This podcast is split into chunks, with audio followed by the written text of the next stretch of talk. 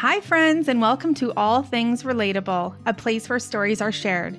It's hard to put a value on a story because the lasting effects it can have are often priceless. An individual's story has the potential to impact our lives in tremendous ways. My hope for you in joining me today is that this episode resonates with you and that you leave enlightened, ignited, and inspired, because it only takes one moment to spark a change and leave an everlasting effect. My next guest, Sarah Faith, is a beautiful musician. She is stunning. But what's even more beautiful than the way she looks is her heart. She brings a rawness, a realness, and a lightness with her wherever she goes. Sarah currently lives in Nashville and recently moved there from Michigan on a whim. And get this she went on a showing of her current home through FaceTime and then purchased it before even stepping foot inside. Now, some people may call this crazy, but others would call it faith. She now is happily living in Nashville with her husband, where she writes her own songs and performs regularly. She's got goats, a pony, and is living the good life.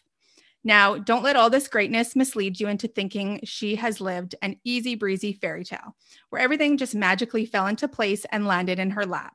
Yes, she's leading a pretty fantastic life, but the road that led her there had its challenges. When Sarah was just a little girl, she helped her father fight a custody battle for five years, and she was the one being fought for. Sarah openly shares many heart wrenching parts of her upbringing through her music.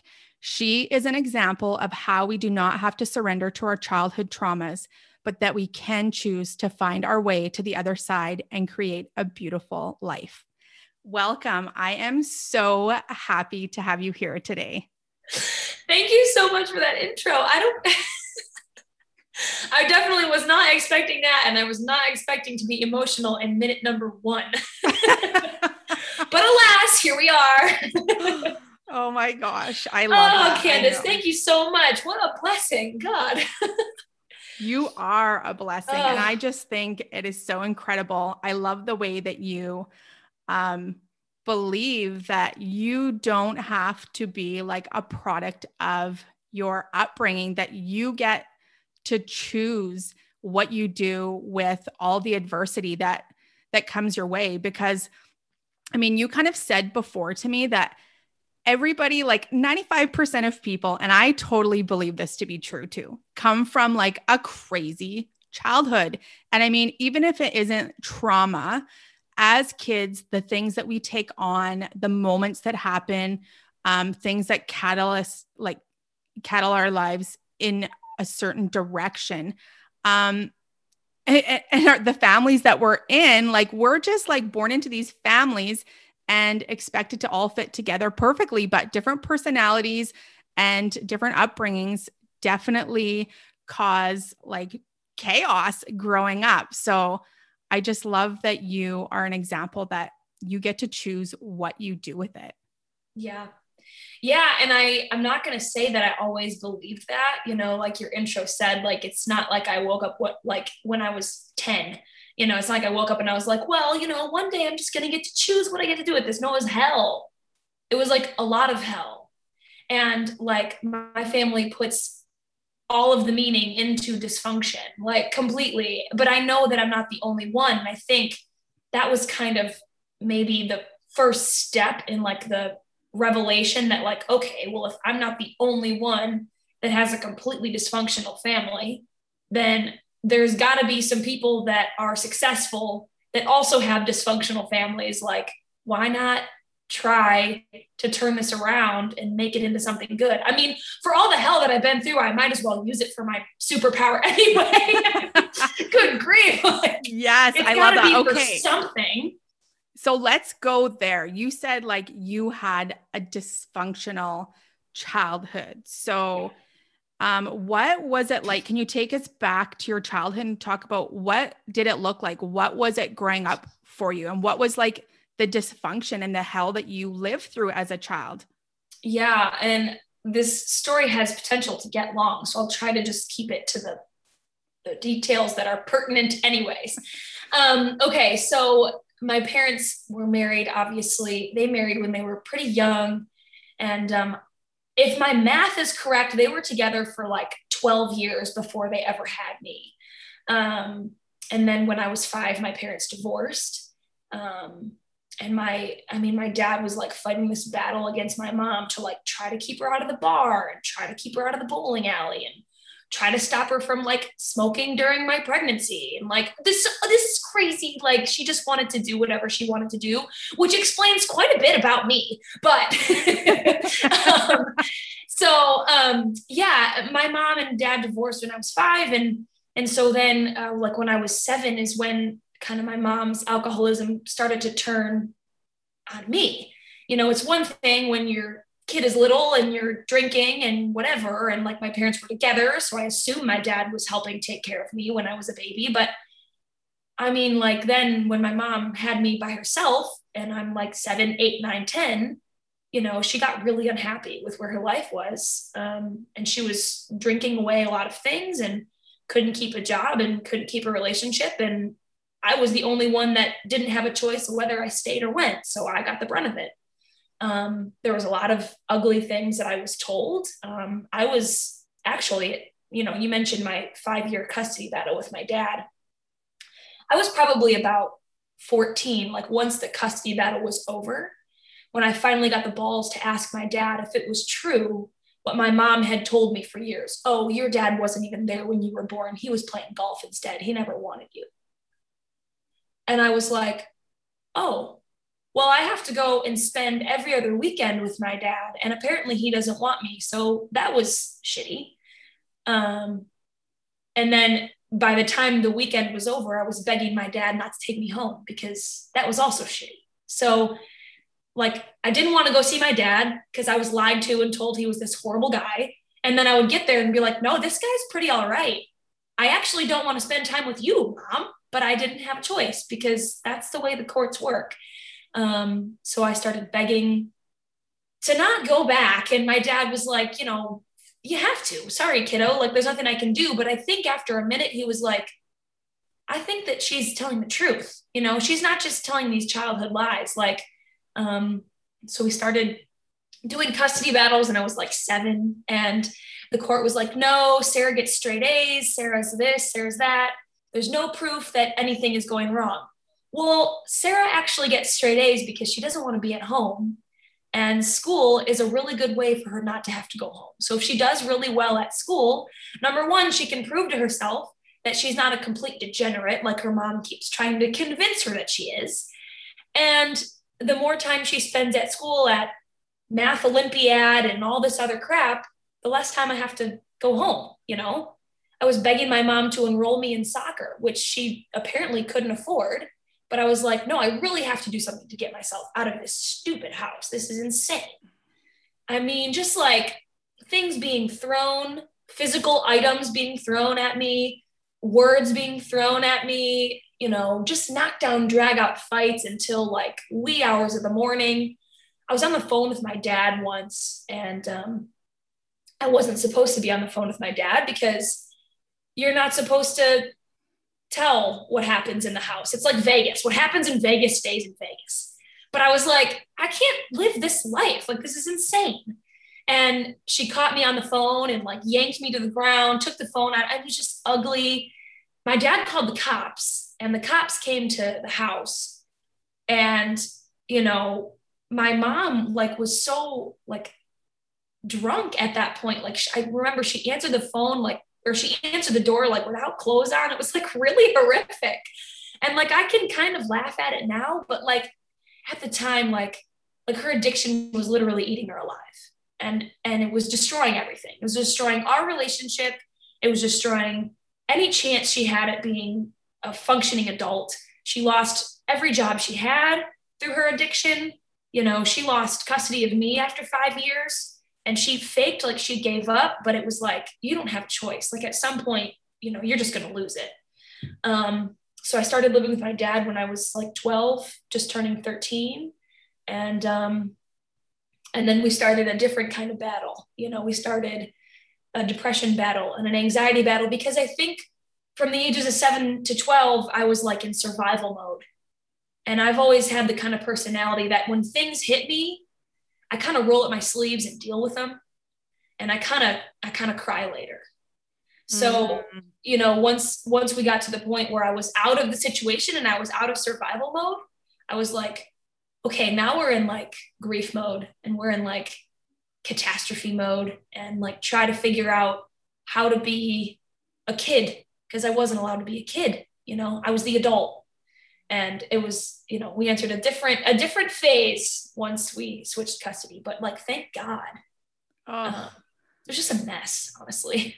That just breaks my heart. Like being a teacher and you saying that, yeah, it, some of these kids, it's like the safest place for them. Like summer Honestly. is not, summer's not a fun time. The holidays aren't a fun time. Long weekends off aren't a fun time because school is the safest place. And like you said, it isn't um like blaring. Like first you know you got straight a's. You were probably a wonderful student in school like loved being there.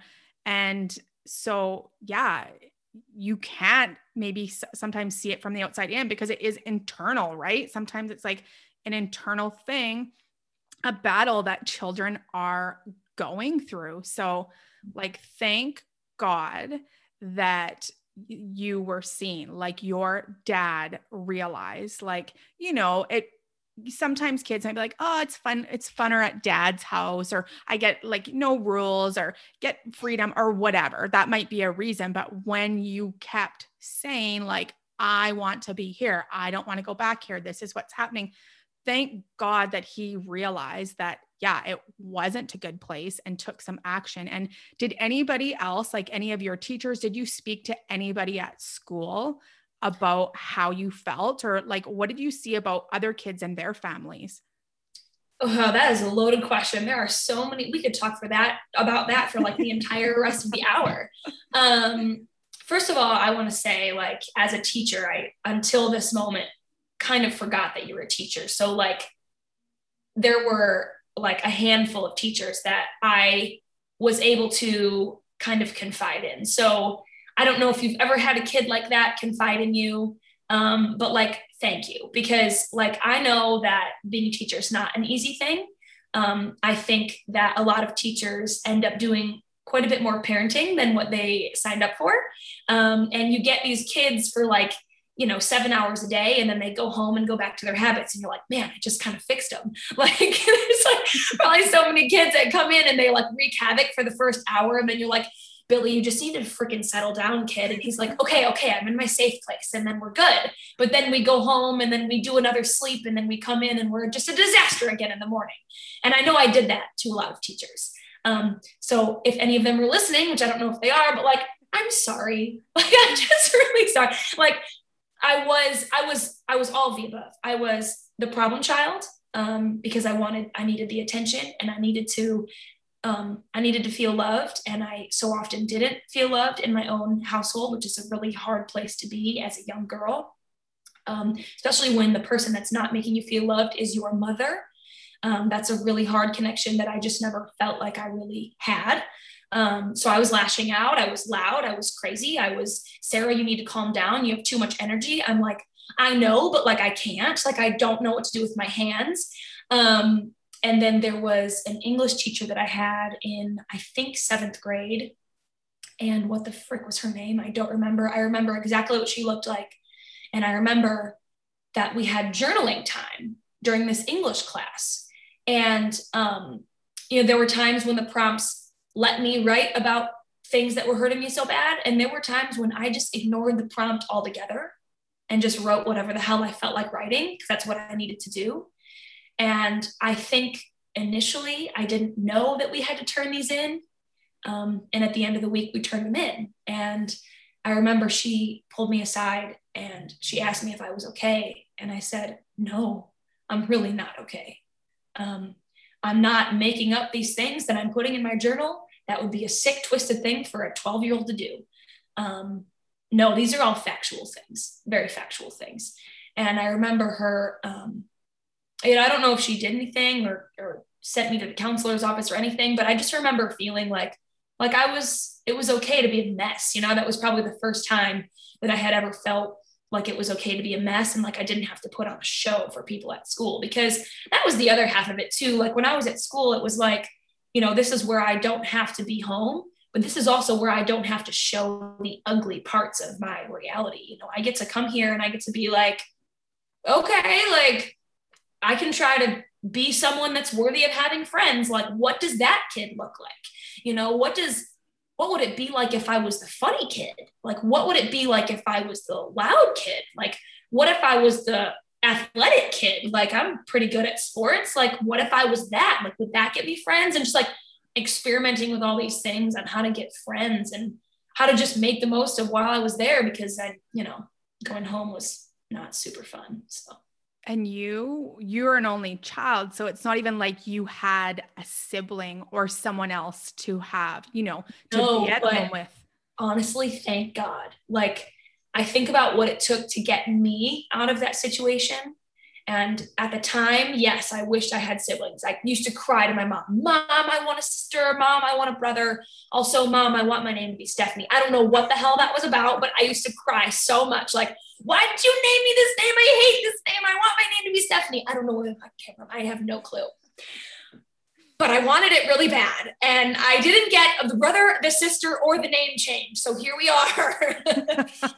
um, so, yeah, I mean, in hindsight, I mean, I had to parent myself. And there was a lot of times I like looking back, like I ate cookies for breakfast and I ate shit for lunch because like I didn't have the wherewithal to know that I needed to do something else. So right. like I can't imagine trying to get two of us through that or three of us through that. Like plus addiction runs so strong in my family. Who's to say I wouldn't have had to deal with their mess too. My mom started drinking she was 14. Like, I don't know why I didn't start just drinking whatever I saw. I saw that she was doing it. I could have done it. The beer was in the fridge and the liquor was in the cabinet. Like, it was all there. But I was like, no, this lady's a mess. like, I want to leave, you know? But like, if I would have had a brother or sister, like, maybe they would have turned out that way. There's just no telling. Right. Like you are a survivor. You've okay, so that um was your childhood, your upbringing. You didn't ha- really have a chance to like be a kid and do the things that, you know, everyday kids would do. Go and play and use yeah. your imagination and kind of let loose and escape.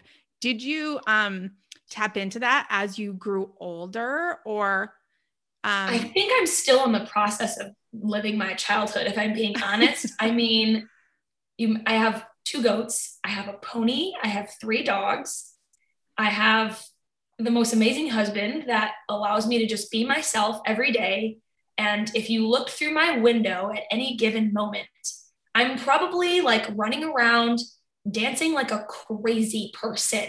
Like Candace, I'm not kidding. Like a crazy person and I don't need music. Like I am a child and it's liberating. It's so fun. And I mean, sometimes it makes me want to feel like just going up to random strangers and being like, don't take yourself too seriously. Like, your childhood is not over. It's right now. Like, I just want to like scream at people. But I mean, I really, if I think about it, I think it's like that inner child that just comes out, you know, like you know, I climbed trees and I fell down and I rode my bike and skinned my knees and stuff like that. But it all came with like this looming thing of like, you know, it was like all an escape, honestly. Mm. You know, I didn't get to run around just for the sake of running around. I got to run around because I was running away. You know, I went and played with the kids in the neighborhood, even if they were dicks, because they were nicer than what I was otherwise dealing with. I didn't care if kids were nice. Kids made fun of me all the time, but I didn't care because it it wasn't half as bad. You know, no one could do what my mom did, honestly. Like you could call me every name in the book and I'd be like, okay, that's fine. I'd try harder. Like yeah. whatever. Like, yes, bullying is a thing, but like when you're already that thick into it, it's like you got nothing that can hurt me. Like whatever. Mm and I think it, you know, in a way, it probably turned me into a little more of a hard ass kid than I really should have been. But I mean, it's it's all survival. Survival. You know, when, when you're young, it's all survival. Yeah. So you went, like you said, you went on autopilot and basically just survived yeah. it all. When your dad finally got custody, um, and then the depression and all the other stuff came. What did that look like for you? And how did you like overcome some of the challenges that you had previously faced? Well um, at the risk of being like super doom and gloom i guess i'll just like i always do i'll just tell you like it is. Um, you know my dad and i we had a pretty good relationship but honestly i didn't really know the guy. Um, i had been told a lot of stories about him growing up uh, a two day weekend isn't enough time to confirm or deny. So I was just going wherever the car took me. You know, my dad picked me up, my dad dropped me off, whatever. Um, so then when I started living with him full time as like a 12 or 13 year old girl, which is not like a super fun time in any adolescent's life anyway. So like no. Add the fact that I'm like thrown into living with a dude and it's like, I don't know what the hell I'm supposed to do. Like I can't talk to him about really anything that's going on. Like, I don't have any friends to talk to about anything that's going on with my body. Like, that was a shitstorm in and of itself. But I think I just felt lost and I was trying to, you know, make the best of it because I mean, I always was a tomboy. Like, I always have been that way, climbing trees, like the whole bit, like super into sports, like could give a crap about a skirt, a dress, or anything like that. They just got in my way, you know. I just couldn't be bothered. Um, so I was just like, I was like the son and the daughter, and we were, you know, watching hockey and basketball, and and he was teaching me how to play golf, and and that was like our bonding time. So that was great. Um, but other than that, I think I was really questioning like you know, I'm I'm just being kind of tossed around and you know, my mom called me and was like, you know, you're not welcome to come back in this house. Like you you know, if you and your dad really want this, you better make sure because you're not coming back in this house. And I'm like, it's you can't fire me, I quit. Is that what this is? Like this is crazy. Like is insane. So like the first little bit was like kind of just trying to figure out, okay, here we are, now what?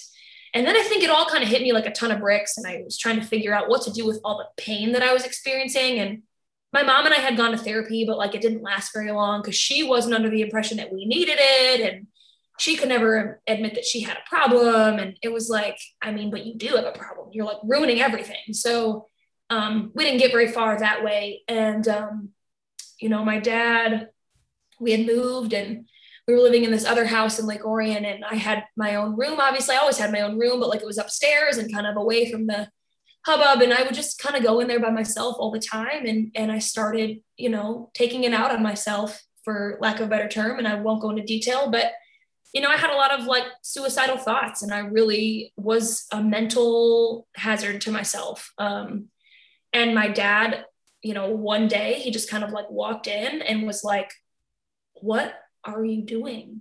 And I was like, I had not nowhere to hide anymore. Um, and I just had to explain to him, like, I am not okay. Like, and I was trying really hard to like put on the face and keep getting the straight A's and keep being involved in the things and play the soccer and do the choir and just over excel in everything so that nobody will know what's wrong. But I was like internally combusting, like going down quick. And, you know, he was like, uh, okay, I guess we need therapy and we need it now.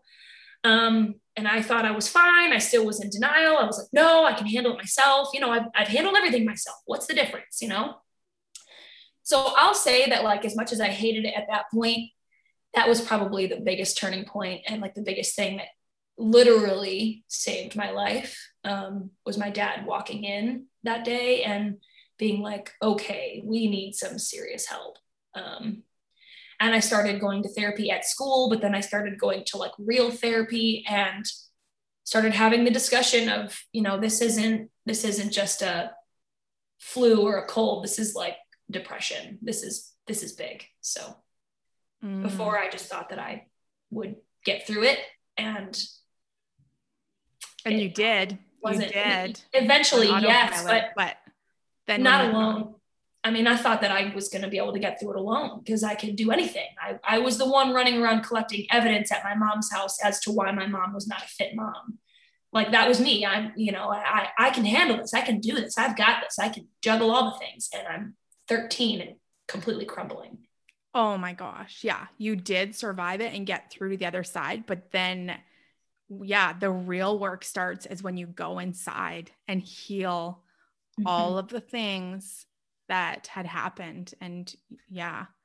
So thank goodness that your dad came in that day. So then you started oh. therapy, got on the road awful. to recovery. Candace, it was awful. Like if I could go back and change any moment in my life, it would be the day my dad walked in my room that day because like he had just gone through five years of hell trying to get me, and then I was there trying to destroy it. Like, mm. I don't make a habit of regretting many things in my life, but like what was I doing? You know, like I know I was doing what I thought I had to do, but like I well, I didn't make I didn't make it easy on him at all. It all happened in divine timing because yeah, yeah that was the point in time that it was like you yeah, you couldn't do it on your own. I know so many kids feel like, you know, that they've got to just tough it out and do it on their own and handle things, but um yeah, thank goodness I know probably wasn't a great moment, but that was probably like a pivotal moment in your journey to recovery and to, yeah, into all the healing yeah. that had to follow. I want to know when did um, you get into music? I saw a picture and I don't know if it was your mom with you at the piano mm-hmm. when you mm-hmm. were that was little. Yeah. That was your mom. So when were you introduced to music and how did that kind of evolve into? Yeah, I think my both of my parents are huge music fans, and um, you know, my dad, uh, if if they had anything in common, like my parents, like what I know of them, like I don't know what it was like when they met. I wasn't here. I don't know what it was like 12 years before I was born. I wasn't here. But like if I had to guess, like one thing that they maybe had in common, because everything else seemed so polar opposite and they couldn't even be on the phone together without punching each other in the face, like if that was possible. Like they just did not get along on any front. However, if I had to guess, it would probably be music that they agreed on, maybe. um, my mom was more into like country music, and my dad was more into like rock, like 70s and 80s stuff, and 90s alternative, and that kind of stuff. So um, there was always music playing wherever we were going. You know, I probably was singing something before I could talk. Um, I would, you know, sing in the back of my mom's car. I would sing anything that was on the radio when my dad and I were driving around. You know, my dad's not a dude of a million words. So if the music is on, I'm like, okay, I can make this silence go away real quick. I can just sing to you. Like it's all good. Um, so yeah, I, I think like, you know, just in like that picture of my obviously I don't remember I was I hadn't even have hair the picture like I don't even have hair like I'm so young I'm still bald which is crazy because now I have a lot of hair um but yeah like I don't honestly remember that but um yeah I mean it just was always around. Like my dad was part of a CD club and had like 6000 CDs and like all the time music everywhere. Wow. Yeah. That is yeah. Uh, so when did you um, tap into it or like did you initially use it as an outlet to kind of um, for your healing or or to or is it something that you just uh, fell into or was natural to you like where um, did your passion for singing and songwriting come from so i can remember as early as like fourth grade um, you know, Candace, do you have kids? Yes. Okay. Are we to the point yet where we are in music education and we are bringing home the recorder? We are not yet. Okay. All right. So in fourth grade, I don't even know if they do this anymore. Maybe they do. Hopefully they do because music is so good for kids. And when schools take that away, it pisses me off. Anyway, that's not what this is about. Um, I was in fourth grade and I had a music class that was part of the curriculum. It wasn't elective, it was part of the curriculum. And so we started this recorder thing, which is like, doo, doo, doo, like it's awful. It's horrendous. It's humiliating us. it's the worst. It's every parent's worst day in their life when their child brings home their recorder. But like, I was always really good at math, and math and music, for whatever reason, go together really well. And I, I picked up this like music reading thing like so quick. I don't know why or how or whatever, but like I was reading the notes, I was reading the rhythms, I was playing things, and I was like, this is fun. Like, I'm good at this.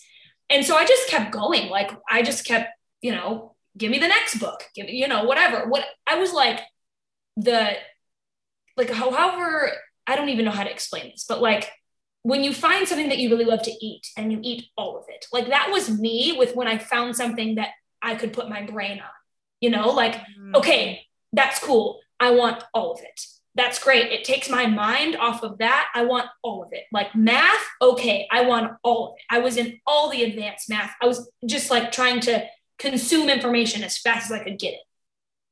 Like to the point of actually getting a detention one time because I was doing things faster than other kids and I was pissing my teachers off. Like they were like, you need to stop. I was like, you don't understand. fine, give me the detention. I don't care. I'll do like, more. Yeah. fine. it was crazy. So I started doing all this music stuff. And then when I changed to live with my dad, I was in seventh grade and I could join choir. So I was like, okay, I'm pretty good at this music as far as the recorder goes. Let's try singing. And so it just started, it came to me. I mean, I don't know. It just, I could read music already. So I was like, okay, well, if I can read it and I know what it's supposed to sound like, then maybe I can just make that sound with my mouth. And here we go. So I joined choir when I was in seventh grade and I stayed in choir from seventh grade until college. I mean, I in college I had a, a scholarship to be in choir at college, which was like awesome. So yeah, it just kind of stuck with me. I don't know. I started consuming and then I just couldn't get enough. Wow. So when did you okay, I know you had um, kind of like a photography business that you created from the ground up. Um it makes zero sense and we can talk about it. I know it's like, okay, d- did you do that? Cause it was like came natural, was the easy route, just whatever. Or like, I know that you did that and then you made the decision to leave that behind, move from Michigan to Nashville on a yeah. whim and kind of pursue your music career. So, like, how did that all happen? okay, here's the cliff notes. So, I get out of college and I started working at my college, and I was in sports. I, sports was my life. I played four years of college soccer, and I worked in the athletic department in stats through college to help earn money because I was dirt poor. I was like, I have nothing. Like as if I had time for a job anyway. I was playing soccer full time. I was in fire full time. I was in school full time. And I was like, let's get a job. Matter of fact, let's get two jobs. What am I stupid? What's wrong with me? So, okay, I'm working two jobs. I'm working one job in admissions, giving campus tours, telling people why they should come to Alma College, which I loved, by the way. And then I was working a second job in the athletic department doing stats of sports of any kind, like math guru to the rescue, like all the things, like we had 21 sports at Alma and I was statting them all like baseball, which by the way, baseball is not easy to stat, especially as a female. Like nobody believes you when you call something a hit or an error. People are like, we don't believe you. I'm like, okay, then get out of my press box. Anyway, so I graduate from there and the athletic department had bought two video boards, one for the football field and one for the basketball arena, and they didn't know how to use them. So like me, I was like, I can figure this out. I know how to do this. I didn't know anything about how to do it. I knew nothing. But I found a random camera that I don't know where it came from. I think I borrowed it from the marketing department. And I started making these like videos. And I didn't know what the hell I was doing. But I was like, well, maybe we could use these video boards to like do pump up videos before the games. Like everyone's doing that. Like, why aren't we doing that? So I started using a camera for the first time in my life. I had never touched a camera before that, ever. And I was like, let's see. So I was taking photos of people sliding into first base, trying to stay. I was just trying to take as many action photos as I could because I, I knew sports. I know where the action is. I just had to find out how to make a picture of it. So I started making all this random stuff and they're like, hey, this is pretty cool. So they decided to hire me after I graduated. So I worked there for two years. And then I was like, okay, this sports thing is cool. Let's go do more sports. So I went to a Division One school that was where I close to where I grew up, Oakland University, and I did a graduate assistantship and in their sports information department. They paid for my master's degree, and I got to do a bunch of cool sports stuff there as well. Um, I also decided to do graphic design on the side um, because it earned me more money and I could pay my rent, which was nice. Um, so that's I had you know I just kept doing my graphic design thing and my video thing because they were like, oh, crazy, a stat girl with other skills. Let's milk that for all it's worth. And I was like all about it. I was like, yes. So um, then I graduated from there and I was like, okay, I don't want to do the sports thing anymore. It's kind of sucking me dry. It's really hard to be a female in sports, uh, whatever. Let's not get into that. Um, and so I started working in corporate America as a graphic designer. And I was like, I don't have the personality for this. I otherwise can't stand this. Um, also, can't stand when I say this is the salary that I need and I get laughed at. That kind of pissed me off a little bit. And I was not asking for a lot of money, but I got laughed at. And I was like, I actually hate all of this. I go to work in my car and get stuck in traffic. I show up at work pissed off. I spend eight hours of work a day with people that I don't really like and then I'm pissed off. And then I go home in traffic and I'm pissed off. Like, why am I doing this? So I called my dad and I said, Dad, I hate everything I'm doing. I literally hate it. I can't stand it. I'm going to start a photography company. And if I end up living in the basement, that has to be okay. Okay. And he said, What? What? Like, okay sure. Do you need a small business loan? I was like, no, I think I got it. I think I got it. Like, so I never took out a loan from him or from otherwise. I don't even know if he was offering or if he was going to be like, well, here's where you go to get one. Like, thanks, dad. like, but I never lived in the basement and I never took out the loan. So I literally created this photography company out of nowhere for no reason I didn't know what I was doing. I was shooting weddings. I didn't know how to do that. I was videoing weddings. I didn't know how to do that. I just like kind of made it up, kind of got advice while I went along, but like I did it for five years and I made a decent living at it. So that was cool. wow. Yeah. Put it in a dumpster and moved to Nashville. so there. Yes, I know. Okay. So five years, you're doing this thing that you just yeah. kind of stumbled upon, made mm. it work, paid your rent. And then you and your husband, like this story blows me away. And I love it because it is something that I totally would do. Like sign me up. Um, like you had said, you went over the state line and we're like, this feels like home to me. Yeah. And then, yeah, do you want to talk a little bit about how you and your hubby got a realtor in and all that stuff and how you ended up in Nashville, now performing regularly and all yeah. the things. Yeah. So I lived in this cute little neighborhood in Michigan called Sylvan Lake. And I was friends with some of the girls in the neighborhood. And we had like a couples night out to the big bar in the area, which is like no bigger than the studio I'm sitting in. Uh, Mary Donnelly's. It's really tiny. They have really terrible food, but really good service. And it's really co- like it's cozy if nothing else, it's cozy in there. I mean, you can literally have six people in there and all high five. It's amazing.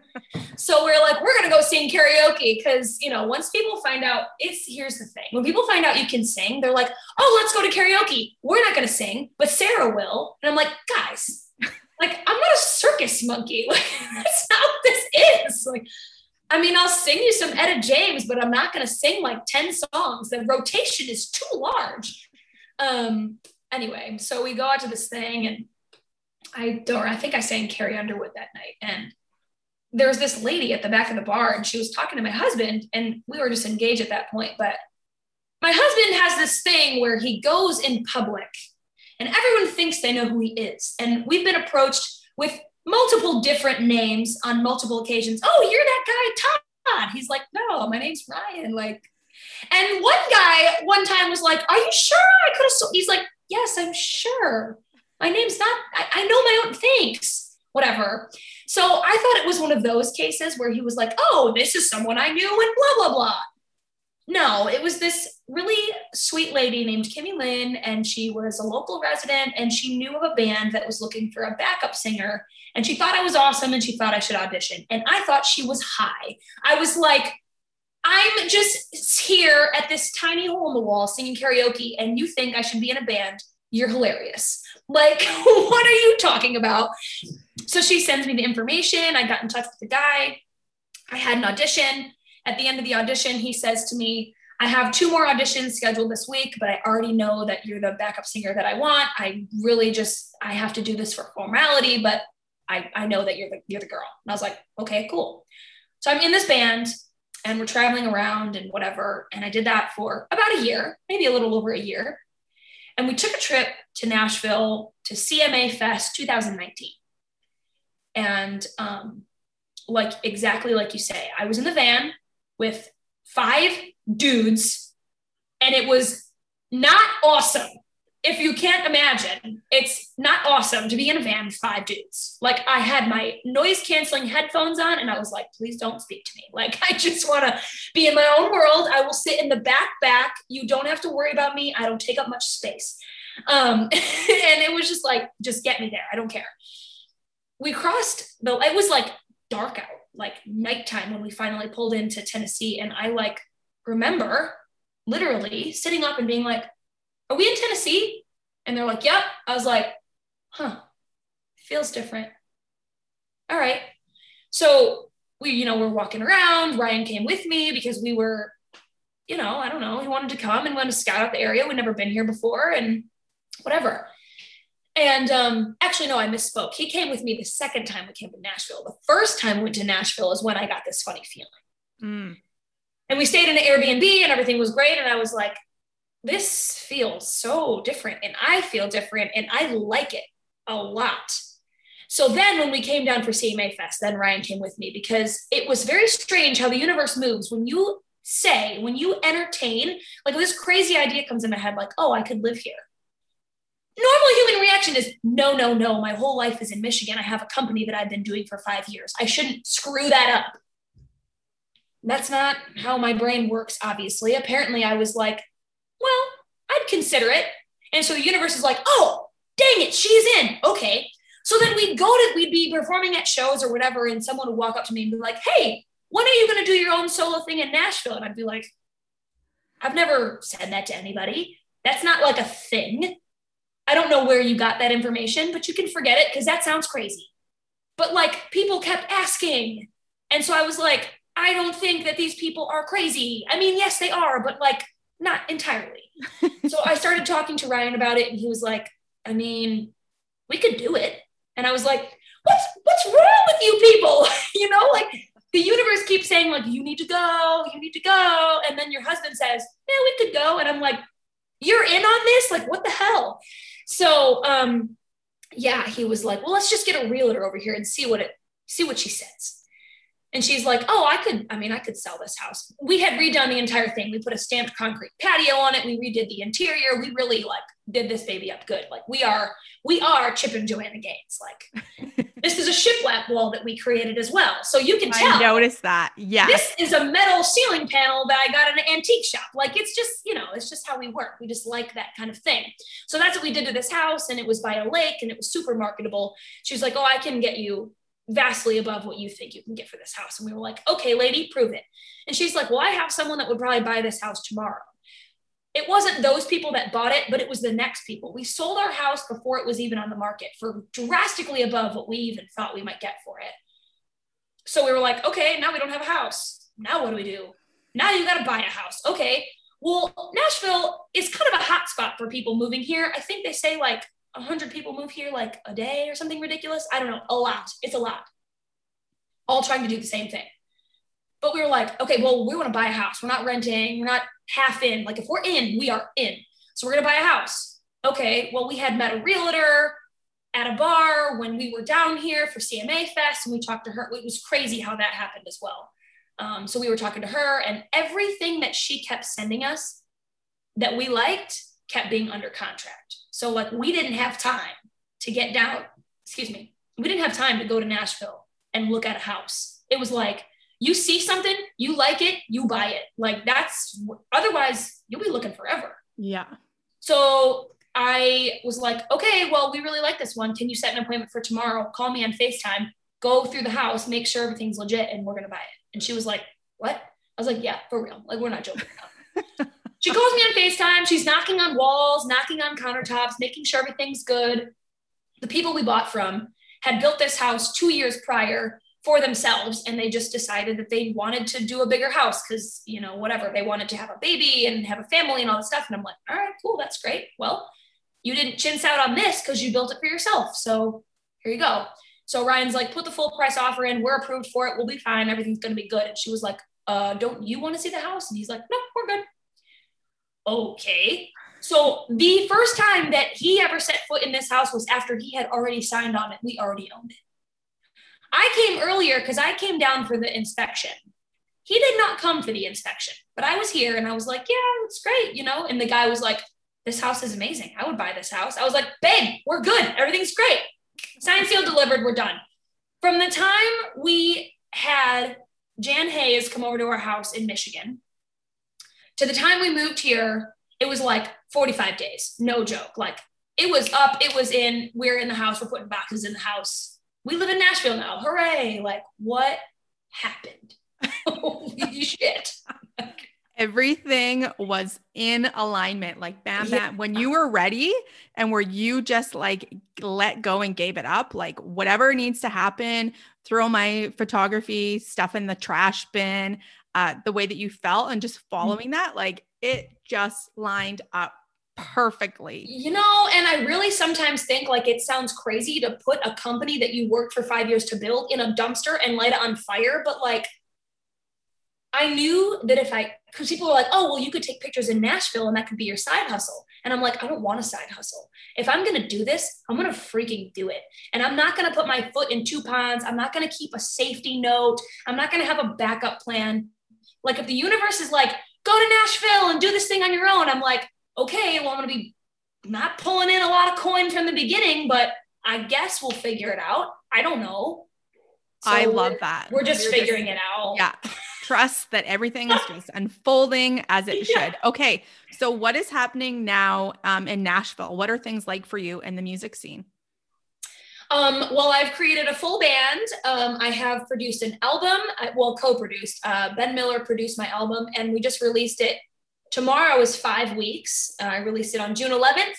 It's called Lessons from the Archives. Uh, I wrote a shit ton of songs during COVID because I couldn't really do anything. I did world's greatest number of Instagram and Facebook lives uh, because I couldn't do anything else. So I just hung out in my studio and made music in here and tried to get it out to anyone who would listen. Um, so then, you know, we made the album. This is like the fastest version of all of this that I could ever possibly tell. Um, I submitted one of the songs to a competition. I'm involved in a competition right now. Hopefully, by the time this podcast airs, we will know that I have won said competition. Um, there's a pretty badass grand prize involved in winning that. Um, and we're just in the flow, honestly. Like, it's, we've been here for almost two years and it's flowing because I just, I wake up in the morning and I do what I think I should do to move the needle. And I write a song if I feel like it, uh, if I really feel like I have something to say. And, you know, I just thank God that I have a story to tell that I believe will help a lot of people.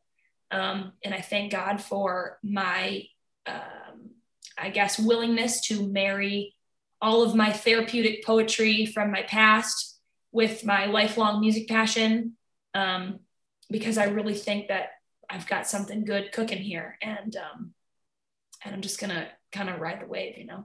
Mm, that gives me goosebumps. Like I think it's such a beautiful thing, and I know that your story is going to resonate with so many people and change people's perspectives on so many things. There were so many things that you threw down in this that people are oh, just gonna rethink the way that they are living. Yeah. Um, yeah, I think that's my hope too, is like I've had to rethink that, you know, I had to rethink that, you know, being on the ledge of do I want to live or not? That was a major rethink moment. And I've had 700 of them since then, like rethinking. I mean, how many things did I rethink in my whole life? I I want to be in sports. Eh. I want to do photography. Eh. You know, we're gonna live in Michigan. Nah, like it's all a rethink. It's all a pivot. It, it, and you just kind of keep answering where you feel called. Oh, I love that. That is a gem because I think a lot of people get stuck in that just because they've done what they've done, or they might even be good at it just because you're good at something, or it's just where you are, what you've done. Like you aren't committed for life. Like you mm-hmm. The opportunity to go down different paths and you know do something that fires you up for a while and if it doesn't anymore then to you know pivot like you said or do something different you are not like stuck in the cement with your feet there. You get to choose. And I love that you just allowed yourself to um, make your choices on what felt good for you uh, mm-hmm. in your soul with without having all the answers. It maybe wasn't logical or like you know what I mean. You just yeah. are flowing with it and seeing where it all goes.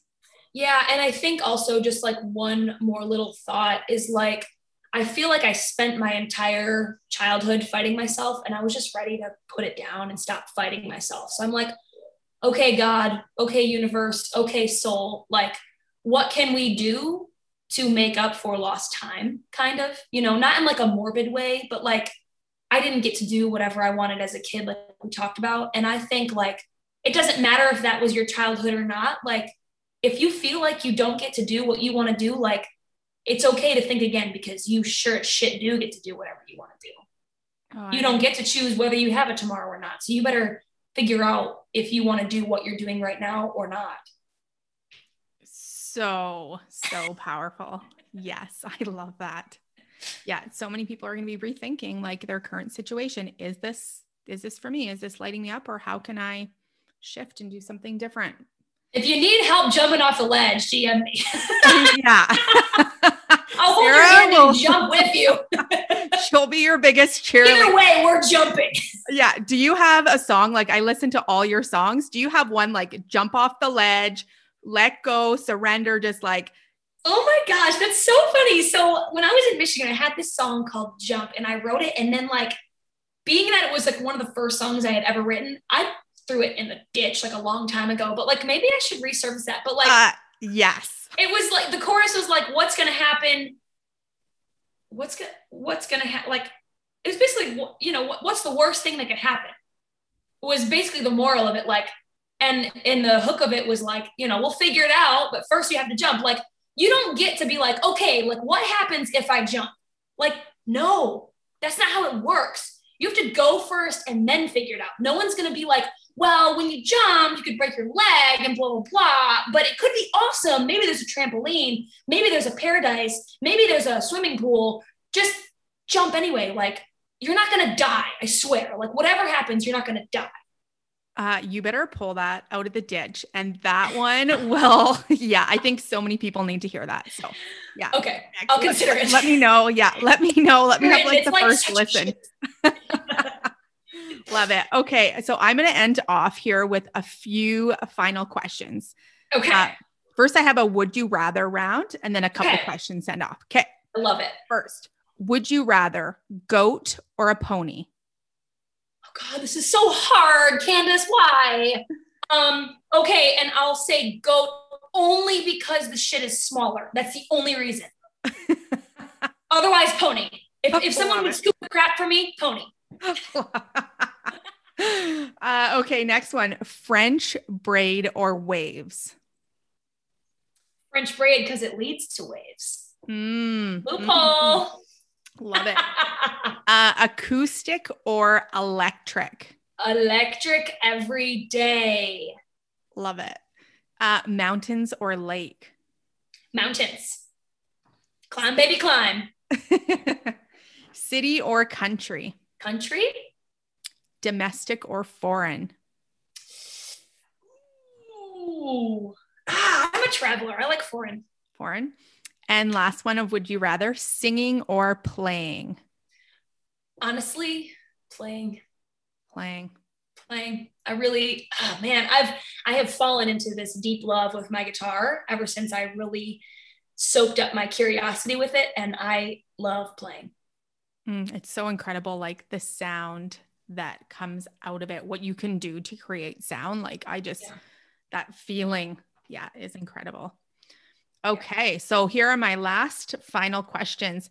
Uh, one, so what has been the hardest mountain you've had to move, and what was on the other side of it?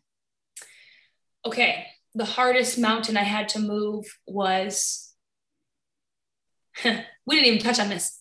I lost three family members in 18 months my mom, my grandma, my uncle. I was the executor of all their estates because of the side of the family it's on and the direction that I chose to go with my life. So everyone entrusted all of their things to me, which did not make me very many fans in my family, as you can imagine. Um, we moved at the same time, we got married at the same time, and all of that shit created probably the darkest hole of my life, darker than previous. Um, but what I got out of it was my husband and I rolled up our sleeves. We went to therapy, we did daily devotional, we rebuilt everything from the ground up. And now we have the best marriage and I have the best life that I could ever, ever ask for. How beautiful. Love yeah. that. Um, if you were on The Voice and got a four chair turn, and you could pick from any of the coaches that have ever been on the show, who would you pick and why? Probably Gwen Stefani, because her back in No Doubt is my spirit animal. Like that, like punk thing that she had created was like goals for me. And I'm still that girl. Like, I think it would probably be her just because I know that she would, we would vibe on like how different we are.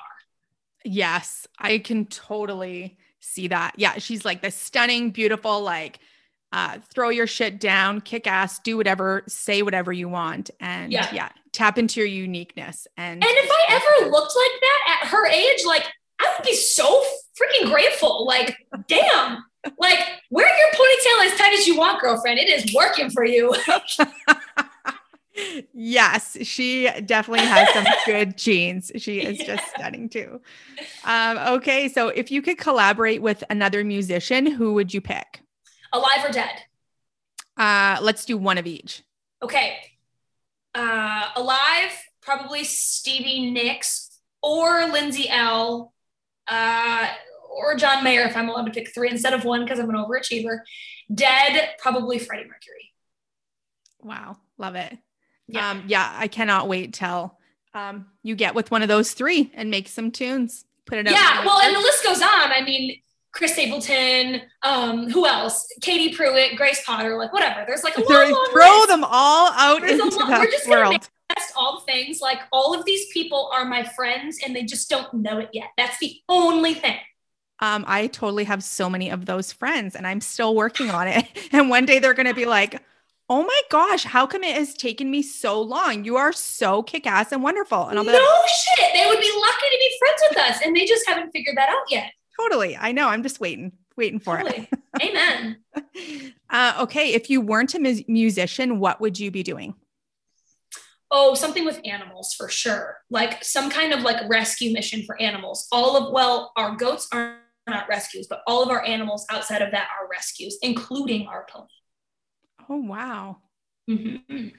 That pony video. Yeah. So I have huge, huge heart for animals. I just love them. They make, I mean, they make me cry. I like, literally stand there with my pony or my dog or whatever and I just cry. I'm like, okay, what is this? What is this that makes me do this? This isn't normal.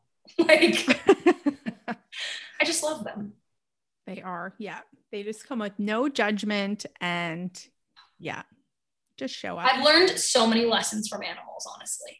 Mm, hmm Okay. So if you you have the choose your legacy movement what legacy are you going to leave when you are no longer here? Uh, when i'm no longer here the legacy that i pray to god that i am living every single day and leaving is you are not your family's decisions. I don't have kids so i am doing work overtime to help spread that to anybody i come in contact with especially if they're young um, just empowering people to understand that like we all go through the shit. Life is not an easy thing. It was never promised to us that it was going to be easy. And it's not going to be easy then, now, or in the future. And it's up to us to have the wherewithal and the strength to be like, okay, that's cool. And I got this. And I'm going to turn it and I'm going to use it as something else. Like, shame on me if I were to use my mom's addiction as fuel for why I should be also allowed to be an addict. That's not permission. I have a job to do. Because no child, right now, my, I lost my mom in 2017 to addiction. That should not be the reality. And it is too often. Too many kids lose their moms or dads or family members or whatever to addiction. And that is something that I think this world would be better off without. Um, and I'm not saying I can change it single handedly, but I definitely can keep talking about it because um, you don't have to do what your family's always done. You don't. Mm. Yes, that is um, such an incredible note to to end off because we don't get to choose what family we're born into, what our parents um, bring to the table, what traumas, what, you know, but like you said, you do get to choose where you go with it. You could have easily um, chose to carry on the same legacy, I guess, so to say, right? Yeah. But you chose differently for yourself and you are not a product of your family or um, or their decisions that is so so so so powerful and i know like being a teacher and um you know seeing some of these kids that i just love on and want to like you know they just need love and it is mm-hmm. heartbreaking mm-hmm. uh for me like as a teacher and be, even before i had my little guy i have two older guys like that just need the love knowing that some people aren't in a place that you know our addiction is such um a dark place that they mm-hmm. aren't in a place where they can love on their own children and the way they need to be loved on so i just oh that just sticks with me knowing that these kids are going to be able to make that choice and have a beautiful yeah. life regardless of where where it started and I think as a kid, it's hard to understand that they want to, they just can't. Mm-hmm. My mom wanted to until her last breath, she wanted to. She just couldn't. And I get that now, but like trying to navigate through that up until this part of my life has been like another kind of hell, you know? Mm-hmm. They just mm-hmm. can't. So it's people like me and you and other people that get that, that we can kind of help make up for the difference and help them understand that that doesn't have to be their life. Hmm. Oh, I love that. Okay. Lastly, where can everyone find you and check out all of the amazing stuff that you have going on? Well, when we have conversations like this, I feel a little bit like a Heinz 57. Like, I feel like jack of all trades, master of none, but hopefully I'm doing something worthwhile for everybody. So here's the laundry list. So I am a musician. Obviously, I have an album out. So if you listen to music anywhere, you can find that album Spotify, Apple Music, YouTube, all the places. Um, I also spend a considerable amount of time, although now limited due to screen time limitations that I set on myself, uh, on Instagram. Um, that's Sarah Faith underscore music. And also, I'm on TikTok where there's a lot of pony content at just Sarah Faith music without the underscore. Um, I'm also on Facebook. And I suppose that's it. and I also have a website if you're interested in checking that out.